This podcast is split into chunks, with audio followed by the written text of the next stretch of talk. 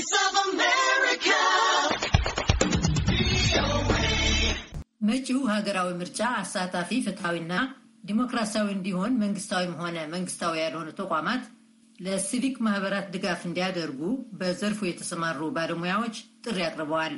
በሰብአዊ መብቶች ዙሪያ የሚሰሩ ተቋማት በባህር ዳር ከተማ ከተለያዩ ሲቪክ ማህበራት ለተውጣጡ የህብረተሰቡ ክፍሎች ስለ ምርጫና ስለ ሰብአዊ መብቶች የግንዛቤ መስጫ ስልጠናዎችን ሰጥተዋል። አስቴር ምስጋናው ዝርዝር ዘገባ አላት። በኢትዮጵያ በተካሄዱ አምስት የቀደሙ ምርጫዎች የሲቪክ ማህበራት ሚና ምንም እንዳልነበር በዘርፉ የተሰማሩ ድርጅቶች ይናገራሉ። በመሆኑም ዘንድሮ በሚካሄደው ሀገራዊ ምርጫ ላይ የሲቪክ ማህበራት እንዲሳተፉ እድሉ መመቻቸቱ እንደ ትልቅ ለውጥ ሊታይ ይገባል ባይ ናቸው። የተባበሩት መንግስታት የሰብአዊ መብቶች የምስራቅ አፍሪካ ጽህፈት ቤት፣ የኢትዮጵያ ሰብአዊ መብቶች ጉባኤ እንዲሁም የሰብአዊ መብቶች ድርጅት ህብረት በጋራ በባህር ዳር ከተማ ከተለያዩ ሲቪክ ማህበራት ለተውጣጡ ባለሙያዎች በቅድምና ድህረ ምርጫ እንዲሁም በሰብአዊ መብቶች ዙሪያ ያተኮረ ስልጠና ተሰጥተዋል። በቅድመ ምርጫና በምርጫ ወቅት እንዲሁም በድህረ ምርጫ ወቅት መራጩ ህዝብ መብቱንና ግዴታውን ጠንቅቆ ያውቅ ዘንድ ባለድርሻ አካላት የሲቪክ ማህበራትን ሊያግዙ ይገባል ያሉት የኢትዮጵያ ሰብአዊ መብቶች ጉባኤ ዋና ዳይሬክተር አቶ ዳግ ይርጋ ናቸው። መጪው ምርጫ አሳታፊ እንዲሆን፣ ፍትሐዊ እንዲሆን፣ ዲሞክራሲያዊ እንዲሆን ካስፈለገ ህዝብ ያለምንም ክልከላ መሳተፍ አለበት። ህዝብ ደግሞ በስፋት ያለምንም ገደብ እንዲሳተፍ ማድረግ ካስፈለገን የሲቪክ ሶሳይቲው ማህበረሰብ በጣም ህዝቡ ስር ወርዶ በስፋት እንዲሰራ ካደረግ ነው ነው በተለይ ከቅድመ ምርጫ ጋር ያሉ የስራ እንቅስቃሴዎች በምርጫው ወቅት የሚሆነውን ነገር ይወስናሉ። አሁን በስፋት ያላስተማርነው ህብረተሰብ በምርጫው ወቅት ወጥቶ ድምፁን አይሰጥም።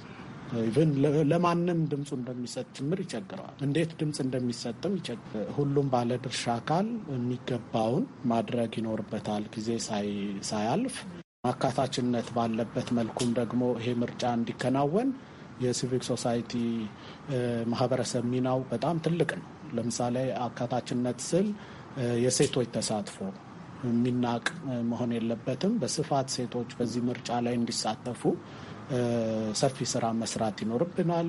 ከዛ በተጨማሪ ደግሞ በዚሁ በአካል ጉዳተኞችም ላይ በተመለከተ የአካል ጉዳተኞችንም መብት በስፋት በማስተማር እነሱም እንዲሁ ወጥተው ምርጫው ላይ እንዲሳተፉ ከዛ ደግሞ በተጨማሪ IDPs የሚባል አለ ወይም የሀገር ውስጥ ተፈናቃዮች የሀገር ውስጥ ተፈናቃዮችም እንደዚሁ ምርጫው ላይ የመሳተፍ መብት አላቸው። እዛም ላይ እነሱ በስፋት እንዲሳተፉ civic society ዎች ሰፊ ስራ መስራት ይኖርባቸዋል። እነዚህ የጠቀስኳቸው ሶስቱም በኢትዮጵያ ብሔራዊ ምርጫ ቦርድ መመሪያ ጭምር የተደገፉ ናቸውና እንዲህ እንዲህ አይነት ስራዎችን የሲቪክ ማህበረሰብ በስፋት መስራት ይኖርባቸዋል። ሰዎች በያዙት አስተሳሰብና አመለካከት ምክንያት የሰብአዊ መብት ጥሰት ሊደርስባቸው አይገባም ያሉት ደግሞ ከተባበሩት መንግስታት የሰብአዊ መብቶች ከምስራቅ አፍሪካ ቢሮ የመጡት አቶ ኪነ ጥበብ አረጋ ናቸው። ዜጎች የሰብአዊ መብት ጥሰት እንዳይደርስባቸው የሲቪክ ማህበራት ሰፊ የግንዛቤ ማስጨበጫ መስጠት፣ መራጩ ህዝብ መብትና ግዴታውን እንዲያውቅ ማድረግ አለባቸው ብለዋል። ሰዎች በያዙት አስተሳሰብና አመለካከት የተነሳ አካላዊ ጥቃት ሊደርስባቸው አይገባም።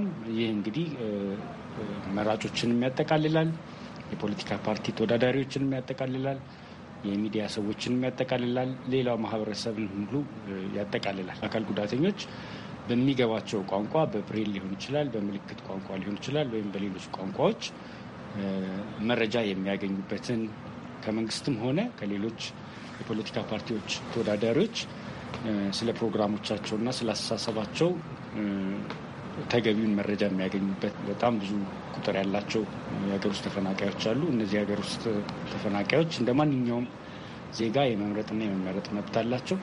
ስለዚህ ከዚህ አንጻር እነዚህ ዜጎች ባሉበት ቦታ ሆነው ለምርጫው የሚሳተፉበትን መንገድ መንግስት ተጨማሪ እርምጃ ሊወስድ ይገባል።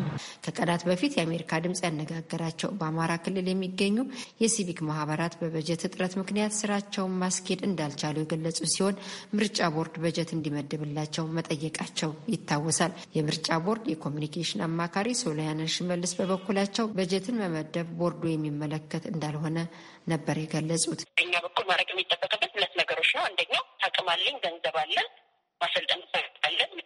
mobilize የሲቪክ ማህበራት ከተለያየ መልኩ resource mobilize ያደርጋሉ።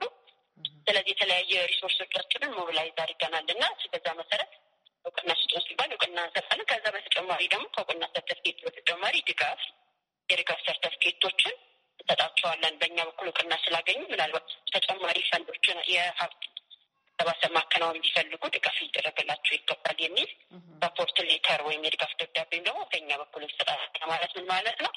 እኛ የድጋፍ ደብዳቤውን የምንሰጠው ከቦርድ ውጭ ካሉ ሌሎች ምንጮች mobilize እንዲያደርጉ፣ ከሰዎች እንዲያሰባስቡ፣ ከድጋፍ ከሚሰጡ ተቋማት እንዲወስዱ ነው እና ቦርዱ ቀጥተኛ የሆነ የሲቪክ ማህበራትን በገንዘብ የመደገፍ ኃላፊነት ህጋዊ ኃላፊነትም የለበትም። ከህጋዊ ኃላፊነትም አልፎ technically ም ደግሞ evaluate አድርጎ የሚሰጣቸው ወይም ገምግሞ የሚሰጣቸው already አቅም አለን ብለው የመጡትን ተቋማት ነው እና በአንድ በኩል አቅም አለን ብለው አመልክተው በጀት አሳይተው የሰው ኃይል አሳይተው የመጡ ተቋማት፣ በሌላ በኩል ደግሞ ተመልሰው መጥተው ገንዘብ ቦርድ ስላልሰጠን ስራ መስራት አልቻለን የሚለው ነገር መስፈርቱ ጋር ሁሉ አብሮ አይሄድም።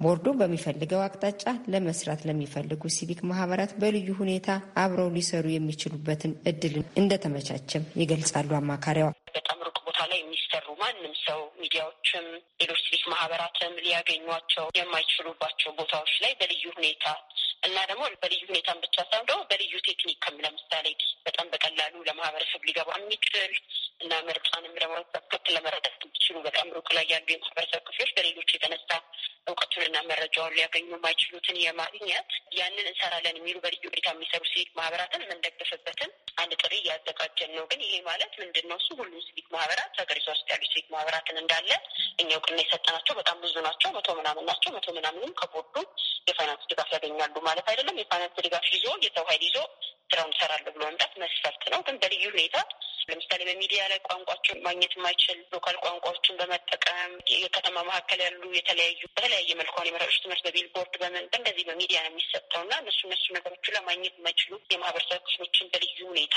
እናገለግላለን የሚሉ ሲቪክ ማህበራት ካሉ ግን ከቦርድ ጋር በልዩ ሁኔታ መስራት የሚችሉበት እድል አለ ማለት የኢትዮጵያ ሰብአዊ መብቶች ጉባኤ ዋና ዳይሬክተር አቶ ዳጊርጋ በበኩላቸው ለሲቪክ ማህበራት በጀት መመደብ ምርጫ ቦርድን አይመለከተውም ይልቁንም ምርጫው ፍትሐዊና ዲሞክራሲያዊ እንዲሆን የሚፈልጉ የተለያዩ መንግስታዊና መንግስታዊ ያልሆኑ ተቋማት ኃላፊነት ነው ብለዋል። እንግዲህ ሲቪክ ማህበረሰብ ድርጅቶች ከምርጫ ጋር በተያያዘ የሚሰሯቸውን ስራዎች በተመለከተ ኃላፊነቱ የመጀመሪያው የራሳቸው ኃላፊነት ነው። በዚህ ሴክተር ላይ ሲሰማሩ የተለያዩ ዝግጅቶች ያስፈልገዋል። የሰው ኃይል ዝግጅት፣ እቅድ ማውጣት እንዲሁም ደግሞ የበጀት የተወሰኑት በበጀት ረገድ የተሳካላቸው አሉ። ቁጥራቸው ደግሞ የማይናቅ በርካታዎቹ የበጀት ችግር እንዳለባቸው እናውቃለን። ስለዚህ ይህንን በጀት ደግሞ በተመለከተ ሌሎች ባለድርሻ አካላት ሊያግዟቸው ይገባል። ለጋሽ ድርጅቶች፣ ራሱ መንግስት፣ እንዲሁም የህብረተሰቡም ጭምር እገዛ ያስፈልጋቸዋል። የኢትዮጵያ ብሔራዊ ምርጫ ቦርድም ሊያግዝ የሚችልባቸው በርካታ መንገዶች አሉ። ገንዘብ ድጋፍ ሊሆን ይችላል። የሚሰሩባቸውን ምህዳሮች ላይ እገዛዎች፣ ትብብሮች ማድረግ ሊሆን ይችላል። መረጃዎች በመስጠት ሊሆን ይችላል። እውቅና በመስጠት በመመዝገብና ሰርተፍኬት በመስጠት እንዲሁም ደግሞ ሌሎችም በኢትዮጵያ ብሔራዊ ምርጫ ቦርድ ባሉት ስልጣንና ተግባር ውስጥ የሚወድቁ ሌሎችም በርካታ እገዛዎችን እንግዲህ ለሲቪክ ሶሳይቲዎች ማድረግ ተገቢ ነው ብዬ አምናለሁ። በኢትዮጵያ ከመቶ በላይ ለሚሆኑ ሲቪክ ማህበራት በምርጫ ዙሪያ ለመራጩ ሕዝብ ትምህርት እንዲሰጡ የኢትዮጵያ ብሔራዊ ምርጫ ቦርድ ፍቃድ መስጠቱ መግለጹ ይታወሳል። ለአሜሪካ ድምጽ ሬዲዮ አስቴር ምስጋናው ባህር ዳር